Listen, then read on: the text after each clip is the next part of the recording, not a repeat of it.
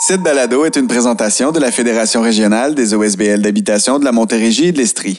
Une production rendue possible grâce au soutien financier du Centre de transformation du logement communautaire.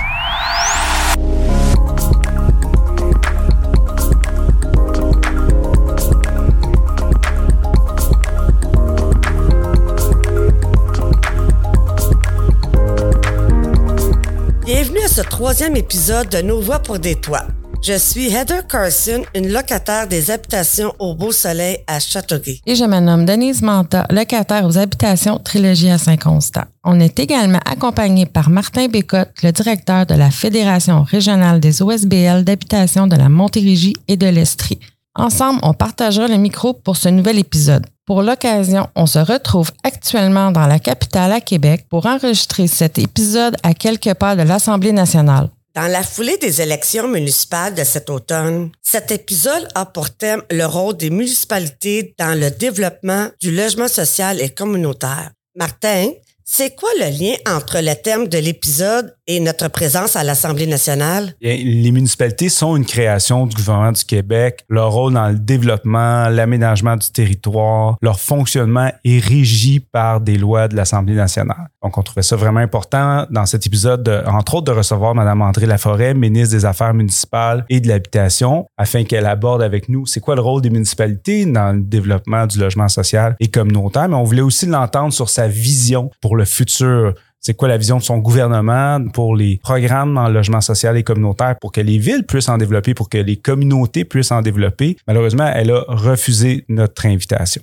On a également invité les porte-paroles des différents partis de l'opposition responsables des dossiers d'habitation qui ont tous accepté d'être présents. Donc, avec eux, on va échanger sur euh, leur vision comme élus euh, du développement du logement social et communautaire dans les communautés, mais également des propositions de leur parti politique. On est à moins d'un an des élections euh, provinciales. Donc, euh, c'est quoi leur vision, leurs propositions pour mieux soutenir les municipalités, les communautés, les futurs élus qui vont être élus le, 7 novembre prochain dans, dans le cadre des élections municipales? Dans le développement d'une mixité d'offres de logement, du logement social et communautaire. Donc, on va recevoir Mme Marie-Claude Nécos, députée de Vaudreuil, M. André Fontesilla, député de Laurier-Dorion, et Mme Véronique Yvon, députée de Joliette. De plus, on reçoit également Stéphane Moreau, un organisateur communautaire au Comité logement de la rive sud, afin d'avoir son regard d'expert sur le vieillissement du parc du logement et sur la gestion de la salubrité des logements par la municipalité en lien avec le développement social et communautaire. Par ailleurs, notre comité a ciblé une région grandement affectée par la crise du logement pour s'inscrire dans cette série de portraits territoriaux que nous dressons. Afin d'établir un constat général de la situation de l'habitation à l'endroit le plus peuplé de la Montérégie et de l'Estrie, on soulignera les principaux enjeux en logement dans l'agglomération de Longueuil. Sans plus tarder, joignons nos voix et plongeons dans le vif du sujet.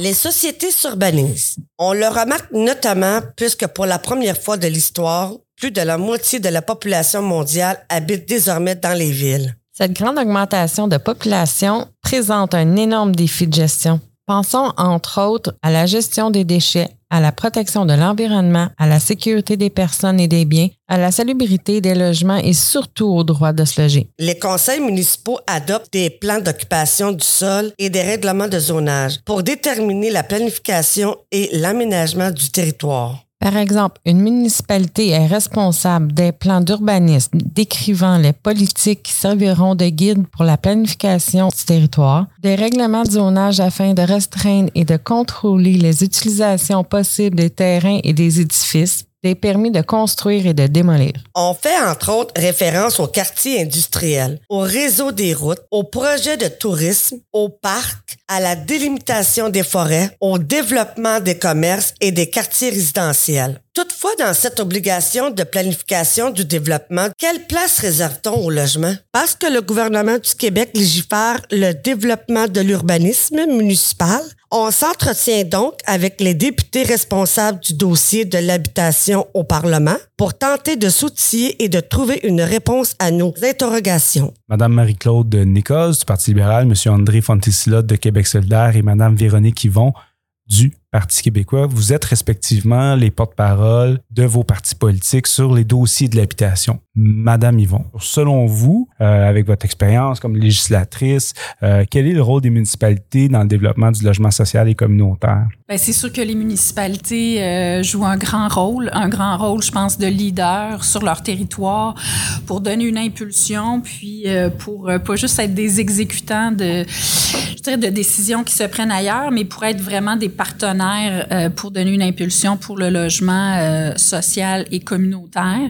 Je pense aussi qu'elles ont un grand rôle comme leader pour la mixité sociale, montrer à quel point maintenant du moins c'est mon point de vue, les, euh, les développements de projets doivent toujours comprendre une préoccupation puis une composante de mixité sociale. Donc c'est sûr que euh, les municipalités ont un rôle de leader, puis je vous dirais qu'elles ont un rôle aussi euh, de venir pousser le gouvernement à revoir ses manières de faire. Donc je pense qu'il y a une grande synergie qui est nécessaire. Aujourd'hui, je, je, je, je dirais pas comment le palier municipal doit exercer tous ses pouvoirs-là parce qu'évidemment, je respecte l'autonomie du municipal. Mais ce qui est certain, c'est que le niveau national québécois est là pour travailler main dans la main avec le municipal puis venir créer un encadrement je dirais, un, terreau favorable avec des incitatifs, avec euh, un encadrement tout genre qui peut faire en sorte que les municipalités aillent plus loin euh, pour leurs citoyens en matière de logement euh, social et communautaire notamment. Quels sont les outils dont disposent les municipalités pour développer des logements sociaux et communautaires? Mais aussi, on aimerait vous entendre sur les outils supplémentaires que le gouvernement du Québec devrait leur donner. Madame Nicole. C'est une bonne question parce que euh, les municipalités n'ont pas beaucoup d'outils disons-le. Euh, un, euh, financièrement, les municipalités sont 95% de leurs revenus, c'est de la taxation foncière. Puis on leur demande d'en faire de plus en plus avec euh, les revenus de taxation foncière, de faire des pistes cyclables, de faire des parcs. Les citoyens sont exigeants. Et puis je le dis bien gentiment, là, mais c'est vrai c'est correct, j'étais mairesse, j'ai le droit de le dire. mais euh, les, euh, il y a aussi une demande là, pour le logement social. Puis quand vous me dites quels sont les outils, bien, on n'en a pas tant que ça. Les municipalités n'ont pas beaucoup d'outils pour favoriser le logement social. Et moi, je pense qu'il faut en mettre à leur disposition. Euh, puis c'est ce qu'on est en train de faire. Entre autres, on travaille un projet de loi, le projet de loi 49 présentement à l'Assemblée nationale. Et dans ce projet de loi-là, ben on travaille justement pour donner des outils au monde municipal parce qu'il y en a des municipalités qui veulent en faire du logement social, qui veulent s'associer avec des groupes. Puis je me permets de faire une parenthèse. Ça change, hein? Les municipalités, moi, j'ai été mairesse 2009, 2014, euh, deux mandats. J'étais là deux mandats. 2013, 2009-2013. en 2009, là, je m'en souviens, moi, j'étais dans une municipalité, les gens nous disaient, ben, nous autres, on n'en veut pas de logement social, on n'aime pas ça. Euh, c'était un peu... Euh, les gens associaient ça. Il y avait comme un, des préjugés relativement au logement social. Ce que je peux vous dire maintenant, c'est que ça change. Les municipalités en veulent, les citoyens en veulent. je pense qu'il y a une possibilité de, faire une belle mixité là, dans, dans nos municipalités. Qu'est-ce que votre parti propose comme solution et engagement pour régler la crise du logement et permettre le développement de logements sociaux et communautaires? On est tous, euh, tous bien conscients qu'il y a une crise du logement, sauf le gouvernement. Mais souvent, quand on veut pas le reconnaître, c'est parce qu'on veut pas y travailler ou on veut pas se pencher puis on veut pas trouver des solutions. On a fait plein de propositions au gouvernement parce que on soulève la crise, mais notre rôle aussi dans l'opposition officielle, c'est de soulever la crise, mais d'apporter aussi des pistes de solutions. Fait que nous, on a élaboré une stratégie euh, en habitation. Euh, puis la stratégie en habitation, bien sûr, il y a une partie pour euh, le logement, le logement social, le logement abordable. Bien sûr, il y a aussi là, les, les, au niveau au niveau des transactions, éviter les, les, je vais utiliser un terme, les flips immobiliers. fait que c'est sûr qu'il faut intervenir aussi au niveau des des surenchères puis contrôler le marché, mais il, il faut aussi intervenir pour euh, développer du logement, offrir du logement.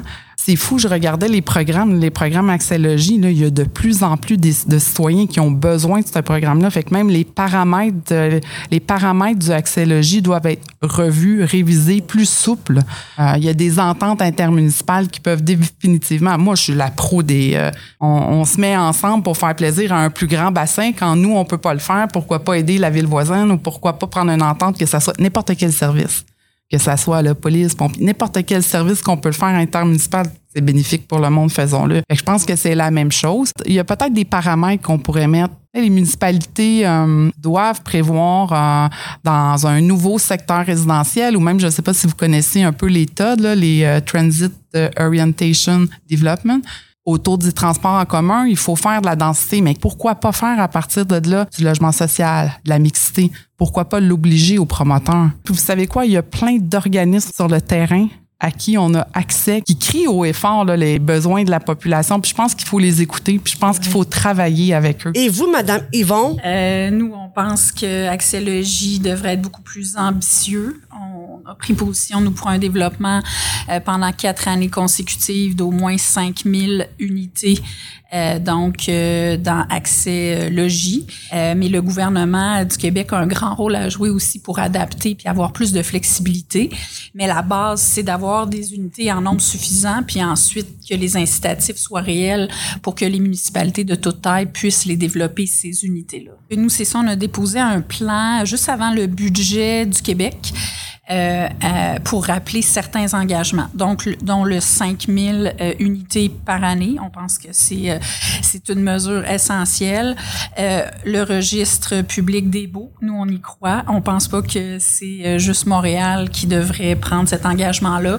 On pense que le Québec devrait être un leader et mettre cette mesure-là pour l'ensemble du Québec. On pense aussi que les grands promoteurs qui développent des projets privés, je faisais référence tout à l'heure, euh, ont une responsabilité euh, d'inclure donc euh, du logement social, communautaire et familial. Alors, euh, les stratégies d'inclusion, les politiques d'inclusion dans le développement de projets privés nous apparaissent vraiment une voie euh, incontournable. Puis pourquoi aussi le Québec, je pense que le, le, le, le niveau Assemblée nationale devrait pas juste se fier aux municipalités. Les municipalités ou les villes, comme par exemple Montréal, ont une stratégie d'inclusion du 20-20-20. Euh, mais je pense que euh, si Québec donnait une impulsion en envoyant un message clair que ça s'applique, par exemple, dans toutes les villes de tant de population et plus, ben ce serait euh, pour les promoteurs un signal clair qu'ils ont à faire leur part pour le logement social et communautaire et pour la mixité sociale. Et je pense aussi que euh, ça serait, c'est parce qu'en fait, on peut arriver à des débalancements éventuellement quand c'est juste certaines villes qui exigent ça, mhm. parce que des promoteurs vont dire, ah, oh, c'est trop lourd pour moi, tiens, je vais m'en aller dans une autre ville, puis je vais développer des projets ailleurs. Donc, si les plus grandes villes du Québec ont toutes les mêmes politiques, euh, je pense qu'on va moins assister à ces euh, phénomènes-là euh, où on va déserter certains territoires qui pourraient en avoir bien besoin pour aller à d'autres où c'est plus facile pour les promoteurs privés. Donc ça, c'est une idée à laquelle on croit aussi. On pense aussi qu'on devrait taxer l'acquisition par des résidents étrangers de propriétés au Québec. Euh, parce qu'il y a une spéculation qui vient avec ça. On l'a vu dans des villes comme Vancouver. Et nous, avec la taxe qui serait imposée, qu'on propose d'environ 15% on créerait un fonds qui pourrait venir aider à soutenir les initiatives aussi des municipalités euh, en logement social et communautaire ou mettre sur pied de nouvelles initiatives en partenariat. Euh, donc ça, c'est une autre, c'est une autre idée qu'on met de l'avant. Et vous, Monsieur Fontisola? Tout d'abord, nous, on pense que comme plusieurs autres organisations impliquées dans les, les la défense des locataires et le développement du logement, là, il faut euh, un grand chantier de construction des logements, des logements sociaux. Et donc, nous, on s'engage à construire des euh, 50 000 logements. On, joue dans les gros chiffres. C'est un chantier énorme. Il faut une mobilisation euh, générale de l'État québécois pour aboutir à cette réalisation-là. Donc, assurer les droits au logement à toutes les Québécoises, à tous les Québécois. Et pour moi, personnellement, je pense que euh, la question d'assurer un droit au logement, c'était les droits au logement, c'était essentiel. Mais bon, ça c'est une promesse à long terme. Québec solidaire, pour l'instant, n'est pas encore au gouvernement, mais il y a, on vit une crise du logement aujourd'hui. Les loyers augmentent sans cesse, etc. Là, on, il faut il faut atténuer cette crise euh, du logement. Cette crise du logement, euh, c'est simple, c'est dû à ce que, encore une fois, le secteur privé ne produit pas assez de logements. Il y a une rareté de logements par rapport à la, la population grandie. Et on ne construit pas assez de logements pour euh, pour les loger. Et donc il faut qu'il y ait euh, une politique nationale des logements pour euh, construire du logement, non seulement du logement cher pour les, les, gens qui ont beaucoup d'argent, des condos de luxe, etc., ou des loyers à, à 1500 dollars pour un 3,5, et, mais il faut toutes sortes de logements. Du, les riches, là, il va toujours y avoir des promoteurs qui vont construire pour les gens qui ont les moyens. parce qu'il y a du profit à faire. C'est les, logements pour les populations qui ont qui sont moins nantis, euh, qui exigent une, implication de l'État pour euh, faire euh, du logement. Pour l'instant, moi je pense que il faut, euh, ce qu'on connaît, c'est une hausse généralisée des, loyers.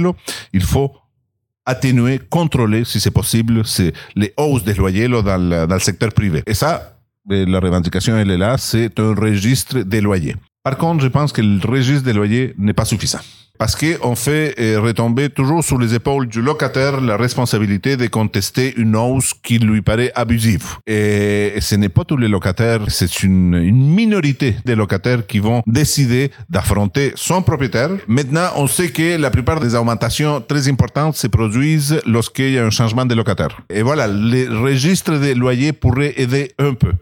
Mais euh, je suis euh, de plus en plus amené peut-être à explorer la possibilité d'instaurer un vrai contrôle des loyers, qui pourrait être relativement simple dans le cas du Québec. Par exemple, la régie du logement au Québec, la régie, je parle à l'ancienne, le tribunal administratif du, euh, du logement, à chaque année, au mois de janvier, publie un indice d'augmentation des loyers.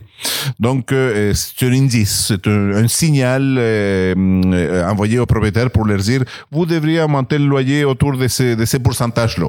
Corrigez-moi, c'est autour de 1,7, 1,8, 2% en général. Et si les, les propriétaires augmentent au-delà de cet indice-là, et le locataire, s'il le veut, peut aller à la régie et demander une, euh, la, euh, l'utilisation de la procédure de fixation du, du, loyer. Et là, bon, il y a une procédure au, tribunal administratif du logement. Ce qu'on pourrait faire, c'est que c'est changer le fardeau. L'indice devient obligatoire, et si le propriétaire veut l'augmenter, c'est à lui d'aller au tribunal administratif du logement pour demander, euh, justifier son, la, la hausse qu'il euh, qu'il veut imposer. Ça pourrait être comme ça. Mais bon, ce qui est certain, là, c'est que les mécanismes, c'est ce que je me tue à dire à la ministre, parce que la ministre, elle me dit tout le temps, il y a des hausses abusives, instaurer un registre de logement, aller à la régie du logement tout est là, allez, la, la, la. c'est pas vrai, c'est pas vrai, ça ne, dans la, la, réalité, ça ne fonctionne pas. Donc, il faut aller, il faut aller plus loin. Il faut aller plus loin. Et je pense que c'est une mesure, euh, une mesure phare. Dans une lettre du devoir publiée le 30 avril dernier, la ministre des Affaires municipales, Madame Laforest, semble vouloir donner accès aux promoteurs privés au programme Accès Logis. Quelle est votre position sur le sujet? C'est un sujet délicat. Ben, je suis pas certaine que le programme Accès Logis soit le bon endroit pour euh, permettre de travailler avec du privé pour faire du logement social. Puis on est en train de l'étudier dans le projet de loi 49 là, il y a un article le 140.7 pour ceux que ça intéresse qui veulent aller voir là. Puis ça m'inquiète là cet article là, je vous, je vous le dis d'emblée là, ça m'inquiète parce que le privé là, est-ce que c'est euh, quand on pense à une entreprise privée, qu'est-ce qu'on pense? Au profit. Là. Une entreprise privée est là pourquoi? Elle a un but ultime, c'est de faire du profit. Fait que je me dis, est-ce que c'est les bonnes personnes qu'on va mandater pour faire du logement social? Ben, j'ai des réticences, disons. Euh, alors, on se parle, on n'est pas favorable à cette orientation-là. On pense que euh, le logement social, comme il se développe en ce moment, on pense pas que c'est euh, vers le privé qu'il faut aller euh, par rapport à ces programmes-là. Par ailleurs, on pense que quand il y a du développement privé, il doit y avoir des exigences pour les promoteurs privés euh, d'avoir une certaine mixité sociale avec des politiques d'inclusion et de développement de logement familial, communautaire et social. Par principe, euh, je, je m'y oppose. On sait que la ministre, c'est qu'elle a un gros problème dans les bras. Elle, elle s'est fait élire avec la promesse de construire 15 000 unités de logement social que les libéraux avaient approuvé. Elle s'est fait élire en disant, moi, mon gouvernement va le réaliser. Et sur 15 000 logements, je, discutais, peut-être qu'elle en a fait 3 000. Elle est loin du compte.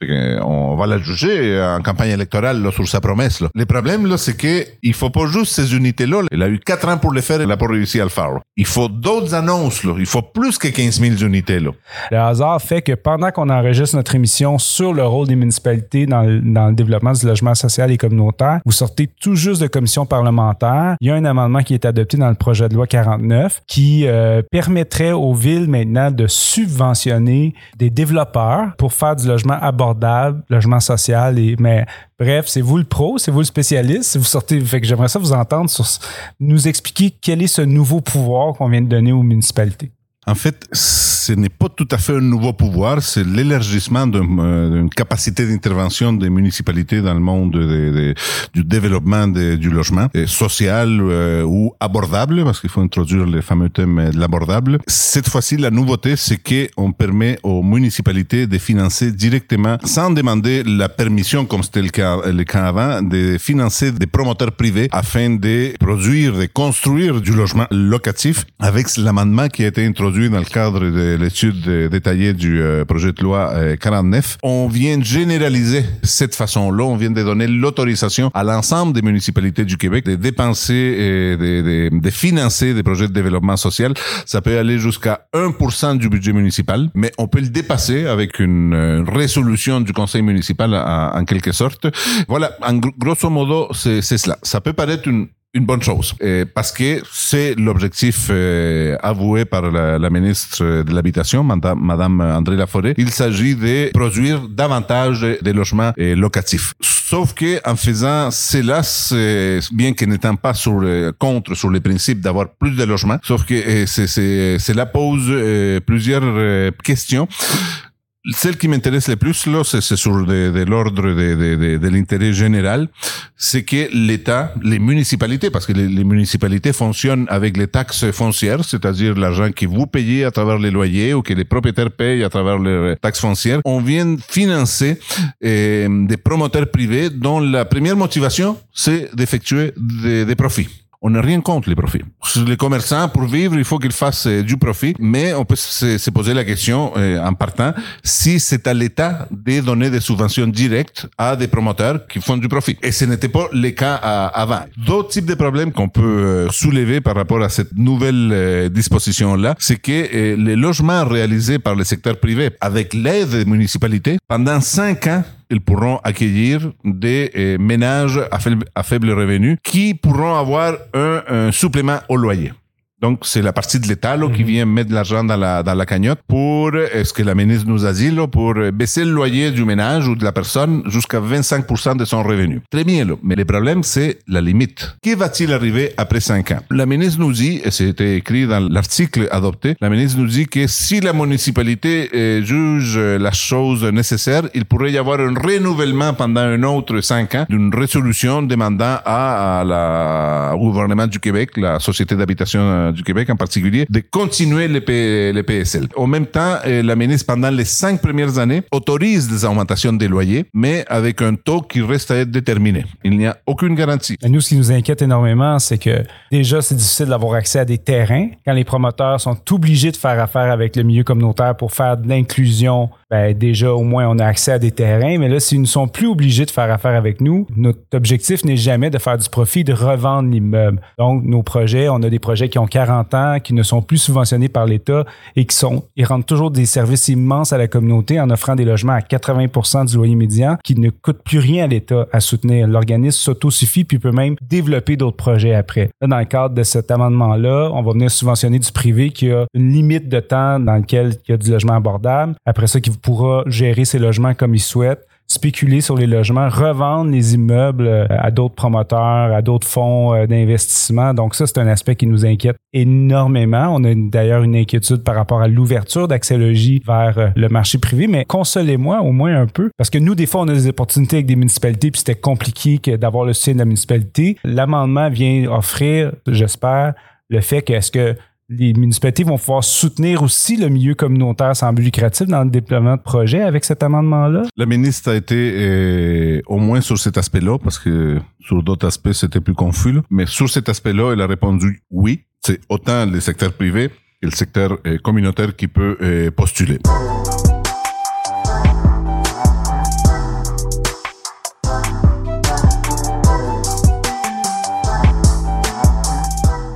La rareté des logements locatifs combinée à un marché immobilier très dynamique ont contribué à la hausse des loyers, réduisant considérablement les chances pour les familles et les personnes seules à faible revenu d'avoir accès à un logement à un prix décent.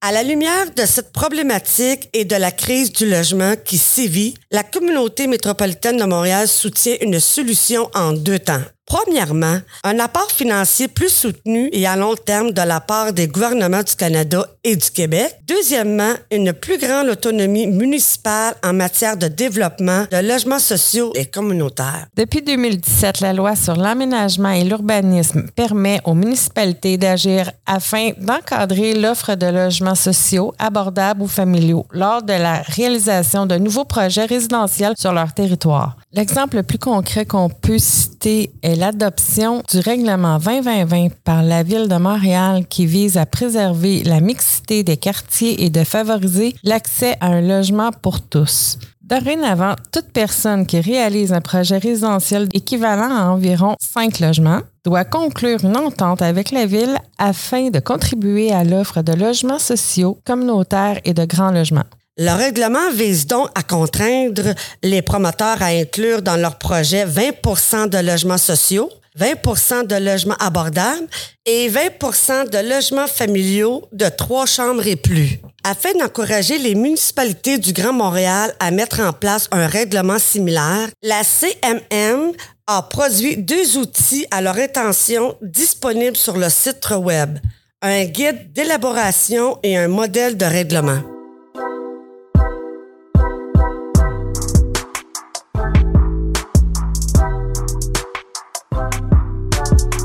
Est accompagné par Stéphane Moreau afin d'avoir son regard d'expert sur le vieillissement du parc, du logement et sur la gestion de la salubrité en lien avec le développement social et communautaire. On en vient quand même à se demander c'est quoi la job la ville? C'est la loi sur les compétences municipales qui donne aux municipalités le pouvoir d'intervenir. Hein. Donc, ils peuvent mettre en place un règlement sur l'insalubrité des logements, mais malheureusement, c'est pas un devoir. Donc, euh, automatiquement, on voit une différence dans le traitement des locataires. Donc, euh, les gens sont un peu victimes de discrimination selon ce que le conseil municipal a décidé d'intervenir ou pas. Ce que ça a comme conséquence, c'est bien entendu l'état du parc locatif qui peut se détériorer au fil des ans. Donc, d'une municipalité à l'autre, certains bénéficient d'une protection alors que d'autres non. Quand on parle d'insalubrité, souvent c'est lié à l'humidité excessive, les moisissures ou des choses comme ça. Bien entendu, si on dit qu'il n'y a pas d'eau courante, automatiquement on tombe dans la catégorie de logement insalubre. Mais ce qu'on voit plus sur le terrain, c'est de l'humidité excessive. Donc, si un règlement prohibe ou exige que le bâtiment soit étanche. Donc, au départ, on a au moins 90% des problèmes d'insalubrité qui sont réglés puisque en ayant un bâtiment étanche, on s'assure qu'il n'y a aucune infiltration d'eau. C'est aussi simple que ça. Là. Ça prend vraiment juste une volonté euh, municipale. Les OBNL ou coopératives sont déjà contraintes d'une certaine façon à respecter un certain cadre de salubrité, un minimum de réparation. Euh, cependant, un propriétaire privé qui habite une municipalité qui n'a pas de règlement sur l'insalubrité ben lui, il n'a aucun scrupule à laisser euh, dépérer son immeuble, à collecter les logements, éventuellement vendre son immeuble ou tout simplement demander un permis de démolition là, pour passer à autre chose, construire des condos à place. C'est toujours une question d'argent. Parfois, il a fallu faire des pressions auprès des municipalités pour qu'elles décident d'intervenir. Mais oui, euh, euh, la ville ici dans le secteur, la ville de Châteauguay, la ville de Saint-Philippe et la ville de Sainte-Martine ont été proactifs pour mettre en place un règlement visant à protéger les locataires. La suite des choses, c'est de le faire appliquer. Donc, euh, je pourrais donner des exemples sur la rive sud euh, où il y a une mauvaise application, où l'application est conditionnelle. Hein. Ils vont dire à un locataire, d'accord, on va aller euh, inspecter votre logement, mais à condition que vous nous prouvez que vous avez ouvert un dossier au tribunal administratif du logement. Donc, ça devient conditionnel. C'est des conditions qui sont ajoutées, je dirais des conditions extra-réglementaires, puisqu'elles ne font pas partie du règlement comme tel. C'est des, des obligations nouvelles auxquelles les locataires doivent se plier, malgré le fait qu'il y règlements en place. Donc, les municipalités ou les inspecteurs municipaux ne vont pas se déplacer de façon euh, systématique. C'est qu'un des arguments des municipalités, c'est que ça peut leur coûter cher. Hein. Donc, euh, ils ont l'impression que si euh, ils mettent en place un règlement, ils vont devoir engager un tas d'inspecteurs. La réalité est que c'est comme si on installe plus d'arrêt-stop ou des limites de vitesse dans une municipalité. Ça ne signifie pas qu'on doit mettre un policier derrière chaque arrêt-stop ou derrière les panneaux de limite de vitesse. Bien entendu, si le conseil municipal a vraiment la volonté de mettre en place un règlement qui encadre la salubrité des immeubles sur son territoire, ben c'est très facile. Ils peuvent obtenir euh, l'aide de la santé publique, par exemple, et des organismes comme exemple le comité logement Rive-Sud. Donc, euh, c'est sûr que compte tenu du fait qu'on est en pleine période électorale, euh, ça pourrait être une bonne occasion pour les locataires d'indiquer aux candidats euh, de leur municipalité s'il n'y a pas de règlement sur l'insalubrité des logements, ben, c'est le moment de demander aux candidats comment ils se positionnent sur la situation et, et s'ils s'engagent en tant que futur élu municipal à mettre en place un règlement sur l'insalubrité.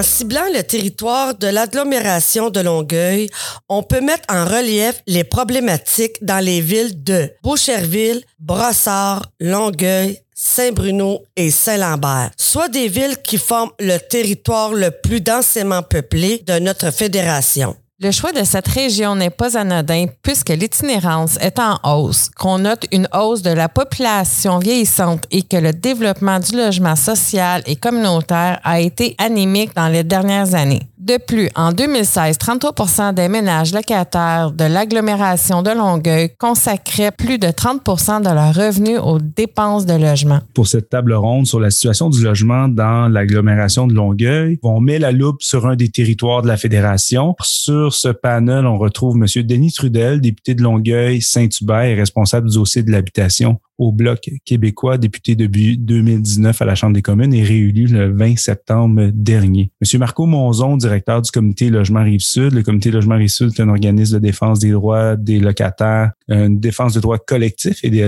individuels des locataires. Monsieur Élie Gravel, directeur du groupe de ressources techniques de la Rive-Sud, un organisme qui a commission de promouvoir le développement du logement social et communautaire sur le territoire de la Rive-Sud, de soutenir les communautés, les locataires dans le développement de projets de logement ważna, Madame Sonia Jurado, directrice des habitations Paul Pratt, un OSBL d'habitation de 174 logements pour personnes âgées. Madame Marie-Claire directrice de l'entraide chez nous et présidente du conseil d'administration des habitations communautaires de Longueuil, un OSBL d'habitation de 178 logements sur le territoire de Longueuil. Monsieur Bertrand Legault, directeur de l'association d'information en logement pour euh, en immeuble adapté, donc en soutien aux personnes handicapées, euh, qui sont vraiment les personnes parmi les plus touchées par la crise du logement. Monsieur Nicolas Gildersleeve, directeur de la Halte du Coin, un organisme qui vient en aide aux clientèles vulnérables, un refuge là, principalement à haut seuil d'accessibilité pour les personnes en situation précaire, d'itinérance et en détresse. Monsieur Charles Guindon du groupe de ressources techniques Bâtir euh, son quartier et Monsieur Réal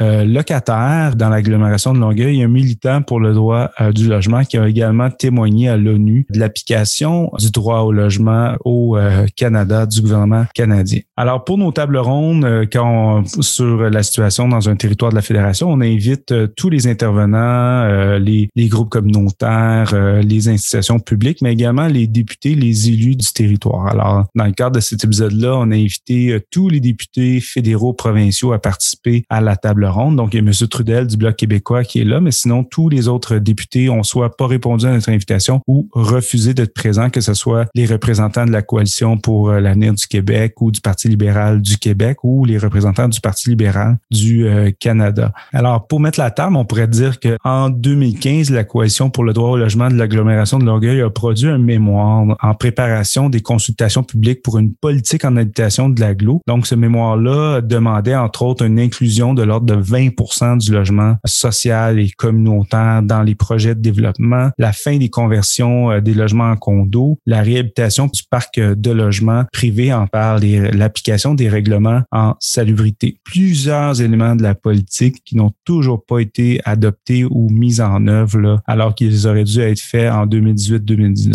Donc, euh, Monsieur Legault, j'imagine pour les personnes handicapées, là, euh, c'est c'est les personnes les plus vulnérables, les personnes qui ont une, une situation précaire, des fois réussissent quand même à soit à payer trop cher, en payant trop cher ou en trouvant un logement mal adapté. Mais pour les personnes handicapées, quel état de situation euh, avec la crise? Ben, les personnes handicapées, euh, le confinement, ils connaissent ça. Parce que souvent, euh, ils sont confinés dans leur logement depuis plusieurs années parce qu'ils sont pour réussir à trouver des logements adaptés ou accessibles. Fait qu'ils sont dans le logement, mais ils peuvent ni en sortir ni rentrer de façon euh, facile. Euh, c'est quelqu'un qui doit les transporter ou les, les lever à bras là, parce que il y a pas de y a pas de rampe, puis la porte est pas située au rez-de-chaussée, il y a pas de plein pied tout ça. Mais en ce qui concerne aussi les, les renouvellements des baux, tout ça, ce qu'on a pu constater aussi, c'est que les gens ont peur de Il existe présentement beaucoup de discrimination. Les propriétaires ont le choix. Ils ont le choix de choisir les locataires, fait qu'ils exercent beaucoup de discrimination. Ils vont refuser les personnes qui ont des enfants, ils vont refuser les personnes qui ont des animaux, ils vont refuser des fumeurs, ils vont même euh, refuser, ils vont même exiger dans certains cas que les locataires soient vaccinés. C'est comme c'est un peu troublant. Puis les personnes handicapées, ils sont souvent très frileuses à déménager parce que il y en a pas de logement accessible. Euh, et quand il y en a, souvent ils sont pas financièrement accessibles. C'est des logements qui, sont, qui se retrouvent dans des tours, qui se retrouvent euh, dans des, des, des- ce qu'on appelle des, des condos à louer, tout ça.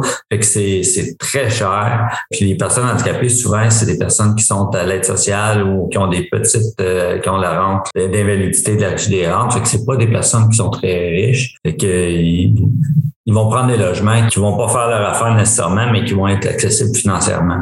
Merci, Madame euh, Marie-Claire McLeod. Alors, euh, l'impact que ça a eu ici, euh, en fait, à l'entraide, ce qui est nouveau pour nous, c'est qu'on est devenus des experts de comment faire des demandes de coopératives. On n'a jamais tant rempli euh, de formulaires d'HLM. On a aussi, nous autres, on encourageait toute notre clientèle ici à renégocier avec leurs propriétaires. Ils recevaient, rappelez-vous, hein, Anne Lam nous disait tout le temps, renégocier avec votre propriétaire le montant qu'ils vont vous augmenter, mais cette année, les locataires avaient tellement peur de renégocier qu'ils ne renégociaient pas. Fait ce qui faisait que l'augmentation du 25-35 que vous avez mentionné, on l'a entendu ici. Nous autres, le réflexe, sans faire par exprès, on disait, voyons donc, offre-y 8 Ben, rappelez-vous dans le temps qu'on faisait ça, mais là, on peut plus faire ça. Parce que la part de perte de logement était plus grand que la renégociation quand on nous a toujours encouragé à renégocier. Fait que ça, l'impact ici, comme je vous dis, dans l'organisme lui-même de l'entraide, même pas HL.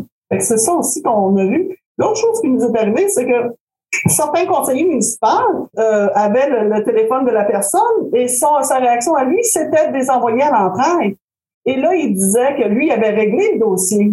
Ben, lui, il a réglé le dossier en l'envoyant ici à Muriel, qui s'occupe des personnes âgées. Ben oui, il a réglé en référant un organisme communautaire du quartier. Fait que ça aussi, ça a eu un impact ici parce que ça l'a demandé du temps.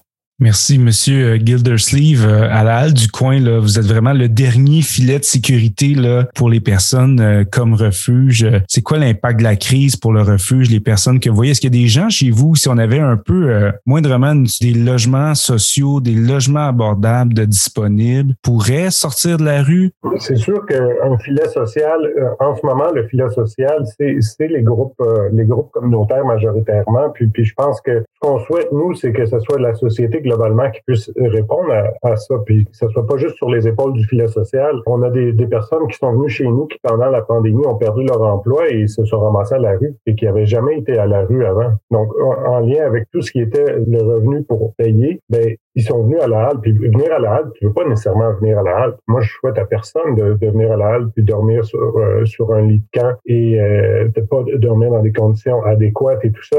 Moi, je pense que aujourd'hui, ceux qui viennent à la c'est vraiment le, dernier recours. Et plusieurs tentent d'aller dans des maisons de chambre, tentent d'aller dans des, logements, mais tout ce qui est en lien avec le- les revenus qu'ils ont, c'est pas suffisant en lien avec l'assurance euh, sociale ou si euh, en lien avec les différents revenus. Donc, ils se retrouvent, ils se retrouvent à, à la rue et retourner dans le dans la trajectoire de service n'est pas évident. Puis c'est grâce à l'entraide entre les organismes communautaires qu'on peut trouver des solutions, mais ces solutions-là sont loin d'être réglées. Je pense que la pandémie a fait ressurgir une, une, une problématique en lien avec l'itinérance qui était là avant, mais qui est beaucoup plus visible. Pendant la pandémie, les personnes ne pouvaient pas avoir l'aide l'aide sociale de leurs amis, de leur famille et tout ça. Toute cette aide-là est disparue. Et est-ce qu'elle va est-ce que le tissu social va se recréer?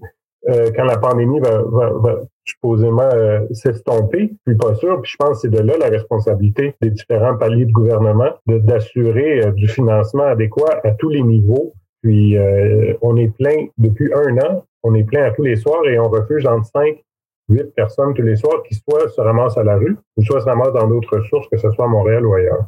Euh, c'est les élections municipales. Il y a une politique en habitation qui satisfait pas tellement les, gens du communautaire dans l'agglomération de Longueuil, puis elle, n'est pas appliquée non plus. Donc, cette politique-là, que devront faire les élus municipaux après les élections, le jour 1 de leur mandat? Que, que doivent-ils faire pour améliorer la situation du logement dans l'agglomération de Longueuil? Donc, pour moi, avant tout, ben, tous les paliers devrait reconnaître le droit au logement, que ce soit fédéral, provincial et municipal. Donc, c'est une demande qu'on fait. Pour les villes, ben, les villes sont responsables de l'aménagement du territoire. Hein. Donc, elles doivent se fixer des cibles ambitieuses dans le logement social et communautaire. Donc, se doter de mesures pour qu'on puisse mesurer la progression de, du développement de logement social et communautaire à l'heure actuelle, il est au minimum. Et en même temps, ben, elle doit nous fournir aussi des outils facilitant l'accélération de la construction du logement social, comme des règlements de zonage. Ben, il y a l'inclusion, le droit de préemption et avant tout aussi se doter de réserves foncières. On le sait que le centre-ville de Longueuil, il y a plus d'un million de pieds carrés qui appartiennent à la ville de Longueuil ben, il faut qu'on aille en chercher au moins la moitié. Aussi, dans tout l'agglomération de Longueuil, que ce soit le pôle Roland-Terrien, etc., euh, les gouvernements peuvent nous donner de l'argent, hein, que ce soit le fédéral, le provincial, mais la construction, c'est dans les villes que ça se passe, dans les municipalités. Et avant tout, il faut se battre pour réclamer ben, la forte majorité parce que on le sait, hein, on répond à la demande de plus de 50% 50% euh, des personnes aînées et aussi les familles à faible revenu. Et aussi, on est, il faut leur prouver que nous sommes des développeurs au même titre et en même temps, on est mieux que les trigones de ce monde qui perdent leur licence. Hein. Donc, euh, on est capable de prendre notre place. Monsieur Gravel. Euh, mais c'est certain qu'au niveau municipal, je pense que ça va prendre une prise de conscience, ça prend aussi une volonté politique. Ça, c'est certain. Il y a un des enjeux qu'on a aussi, puis euh, c'est intéressant à Longueuil parce qu'il y a quand même l'agglomération de Longueuil, euh, c'est que les enjeux de l'habitation, souvent, ils vont transcender une municipalité. c'est le cas dans les couronnes, euh, on l'entend souvent. La réalité d'une ville, puis son attractivité pour un promoteur, par exemple, que ce soit un promoteur privé ou un promoteur qui fait de l'habitation sociale communautaire, son attractivité va dépendre des règlements, puis de, de ce qui a été fait dans la ville d'à côté. Donc, je pense que euh, au lendemain des élections, ça prend, ça prend une volonté politique, mais qui est partagée, puis ça prend une concertation aussi sur les territoires pour s'assurer que ce qui est mis en place, euh, ça ne freine pas le développement immobilier d'une part, mais aussi que, ça fasse partie d'une vision qui est bon, qui est concerté, euh, qui est plus large, puis qu'on ait des résultats. Moi, je pense que ça, c'est vraiment ce qu'on souhaite. Puis une des réalités dans la couronne aussi, je pense que c'est tout à l'honneur du municipal de le constater puis d'en prendre compte le plus rapidement possible, c'est qu'il y a une surchauffe, puis que la réalité du développement se rapproche de plus en plus de celle qu'on voit à Montréal. Puis euh, notre collègue là, de, de Bâtir en témoigner aussi, là, les, les terrains sont vendus là, à des prix assez impressionnants selon un multiple de revenus potentiels, revenus potentiels qui augmentent énormément. Euh, les programmes souvent ne suivent pas. Puis il faut que les municipalités euh, mettent l'épaule à la roue. Il faut absolument que l'argent qui est disponible, que les municipalités soient en mesure rapidement d'aller les chercher, ces sommes-là. Euh, puis il faut qu'ils soient en mesure aussi d'offrir des programmes complémentaires. Je pense que c'est la responsabilité, puis c'est tout à l'avantage des villes euh, de s'assurer que le développement de logement social se fasse euh, selon leur vision sur leur territoire.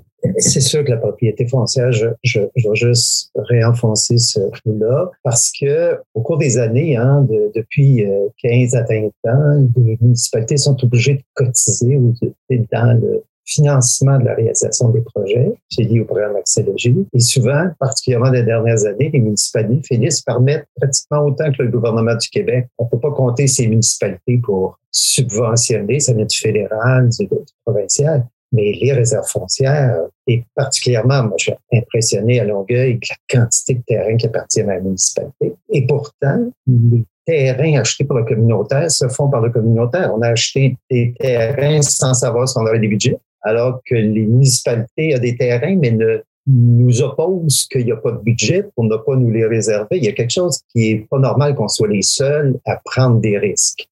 Et donc, c'est extrêmement important que ces terrains-là, déjà achetés des fonds publics, soient mis à disposition de ce défi qui est de loger le monde. On veut des villes pour tout le monde, pas juste pour pas des centres-villes juste pour de revenus et plus. Donc, je pense que ça, c'est extrêmement important. Puis, c'est à la portée euh, politique des municipalités. C'est un enjeu, un enjeu des dernières années, puis c'est un enjeu de la prochaine élection. C'est Monzon. Je, je me permets d'être un, un pelleté de nuages maintenant, là, puis y aller un peu dans les vieux pieux. Mais moi, je pense que les, les, la, les prochaines administrations devraient, euh, devraient idéalement faire une profession de foi envers le logement social. Puis ça, ça veut dire faire preuve de courage, puis lancer des grands chantiers tu sais, pour faire du logement social. Puis on, on, le voit là, on est dans une crise du logement avec des centaines de personnes qui se retrouvent dans des conditions inacceptable. La pandémie est venue exacerber tous ces problèmes-là. Les, organismes sur le terrain, toutes sortes de problèmes sociaux, puis pas juste en logement, mais qui, viennent être exacerbés. Puis ça prend je crois que des élus, des responsables qui croient vraiment au logement social, qui arrêtent de penser que le logement, qu'on arrête de penser que le logement doit absolument être une marchandise sur laquelle il faut faire du profit, c'est un investissement. Les gens y habitent, ce sont des êtres humains qui habitent dans ces logements-là, puis ça prend des élus qui ont compris ça, qui croient en ça, des élus là, qui voient le logement social comme vraiment quelque chose de viable, quelque chose qui est possible, qui, qui puis dans l'état actuel des choses, qui est même beaucoup plus souhaitable que du logement privé là, à but lucratif. Monsieur Bré. Faire un petit peu soumettre ce que disait Marco euh, et les autres avant. Il y a, il y a, il y a une dimension qu'il faudrait qu'il change dans la perception que les, les élus municipaux ont envers leurs citoyens. Depuis, euh, je dirais, moi, 30, 40 ans, euh, les municipalités sont de plus en plus administrées avec une vision euh, corporative, comme si c'était des industries. Faut que ça rapporte, faut qu'il y ait des taxes qui rentrent pour faire du développement. Des contracteurs puis les promoteurs, toute cette gang de monde-là ne vont investir que si ça rapporte. Puis ce que le, projet qui rapporte le plus, euh, c'est celui-là qui va être privilégié. Les locataires, puis euh, les, les, les, municipalités, les administrateurs euh, des, des, municipalités ne voient pas que ceux qui payent les taxes dans les gros immeubles à logement ou dans les petits immeubles à logement, c'est pas c'est pas les propriétaires de ces immeubles-là, c'est les locataires. Aussitôt qu'il y a une augmentation, est refilé tout de suite aux, locataires, puis même ils vont chercher une petite augmentation de plus, en, en, en, profitent parce que c'est le, l'outil principal pour faire une augmentation de loyer que les propriétaires utilisent, c'est le compte de taxes jamais le propriétaire va aller chercher dans les profits qu'il fait pour dire il faut que je paye mes taxes. Il, il refile la facture tout de suite au, au, au locataire. Donc, cette dimension-là est pas tenue en compte. On, on l'aperçoit pas. Même les locataires, la plupart des locataires pensent qu'ils n'en payent pas de taxes, eux autres. Alors que c'est faux. C'est ceux qui en payent le plus, c'est eux autres. Peut-être en terminant quelques considérations bassement économiques. Le logement communautaire paye les mêmes taxes que tout le monde aux municipalités, particulièrement dans les ensembles, dans les grands ensembles immobiliers.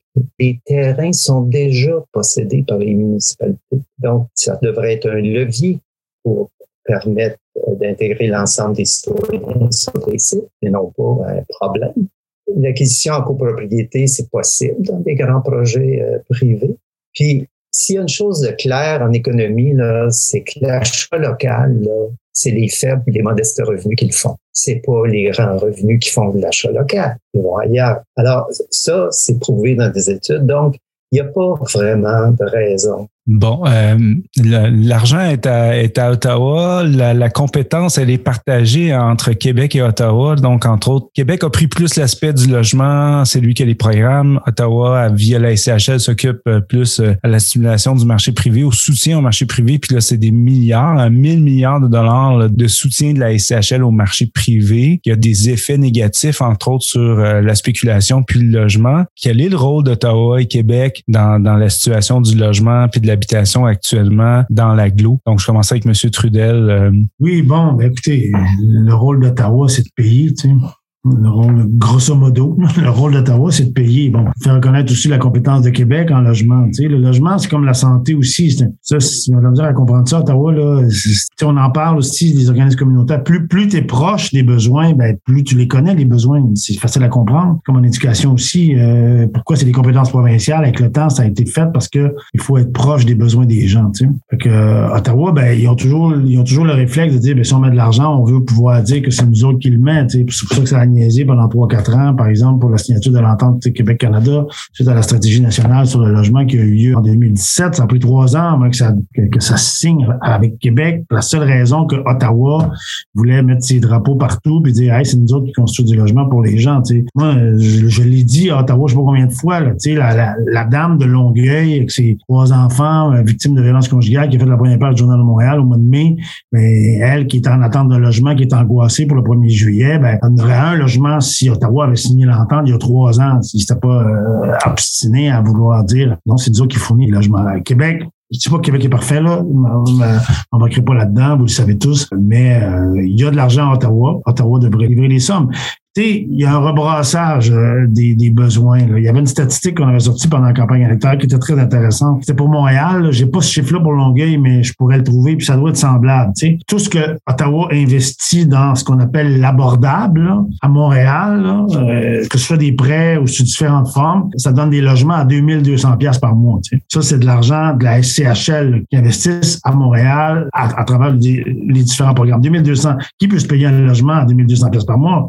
Ça ne marche pas. Donc, il faut faire en sorte que cet argent-là soit, euh, soit dépensé de façon plus efficace. C'est pour ça que nous autres, qu'on proposait pendant la campagne, ce qu'on propose toujours, c'est qu'on ramène ça, euh, qu'on rebrasse les programmes pour que ce soit les organismes communautaires qui sont proches, les organismes en logement qui, qui gèrent ces argents-là. C'est eux qui voient les besoins. On l'a vu d'ailleurs, tu sais, le programme qui a été lancé, le l'ICRL, qui, qui, est un, qui est un programme intéressant. Je pense que tout le monde, Martin, il, il était là-dedans. Vous avez tous eu des projets. C'est un programme qui était là vraiment pour construire du logement social, puis rapidement, bon, il y a eu une sorte de raté, là, mais c'était un programme qui était surtout largement sous-financé. Hein? Il y a eu euh, le, premier volet, il y a un an et demi, il y avait un milliard dedans pour construire du logement social. Il y a eu pour 4 milliards de projets déposés. La Fédération canadienne des municipalités demandait 7 milliards dans le même programme. Ça, c'est les besoins réels du terrain. Là. Quand un programme les gens, ils s'amusent pas pour le fun à, à, à déposer des programmes, des, des, des, projets de logement euh, pour s'amuser. C'est parce que ça correspondait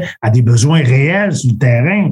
Donc là, tu avais un programme qui était intéressant pour les gens, intéressant pour les organismes, intéressant pour loger notre monde, mais qui était sous-financé. D'autres, on va taper sur le clou pour essayer qu'il y ait plus d'argent là-dedans.